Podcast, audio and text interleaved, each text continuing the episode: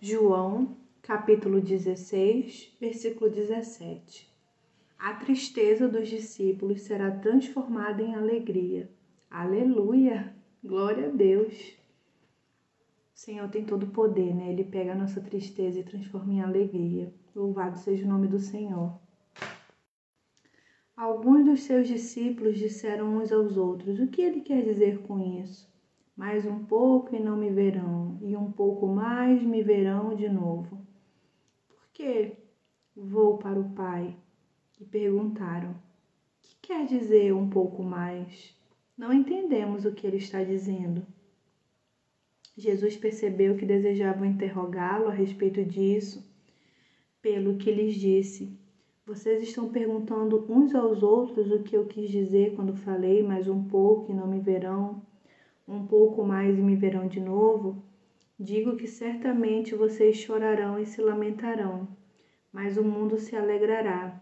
Vocês se entristecerão, mas a tristeza de vocês se transformará em alegria.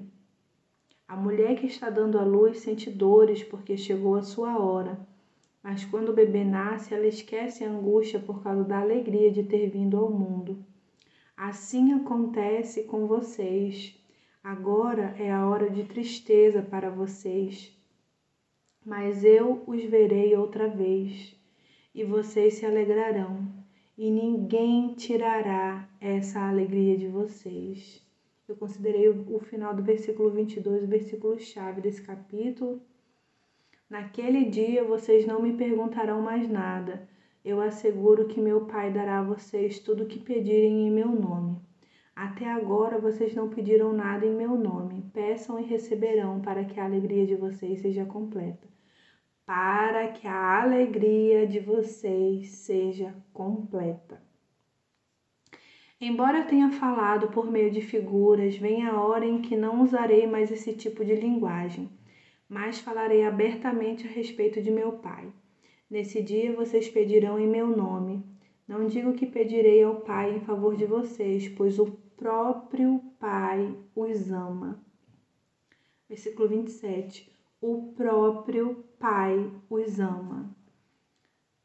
Porquanto vocês me amaram e creram que eu vim de vocês. Eu vim do Pai e entrei no mundo.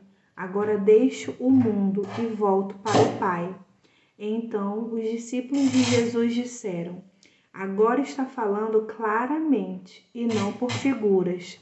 Agora podemos perceber que sabes todas as coisas e nem precisais que te faças perguntas.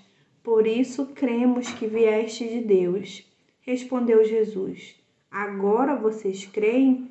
Aproxima-se a hora e já chegou, quando vocês serão espalhados, cada um para sua casa. Vocês me deixarão sozinho, mas eu não estou sozinho, pois o meu Pai está comigo. Eu disse essas coisas para que em mim vocês tenham paz.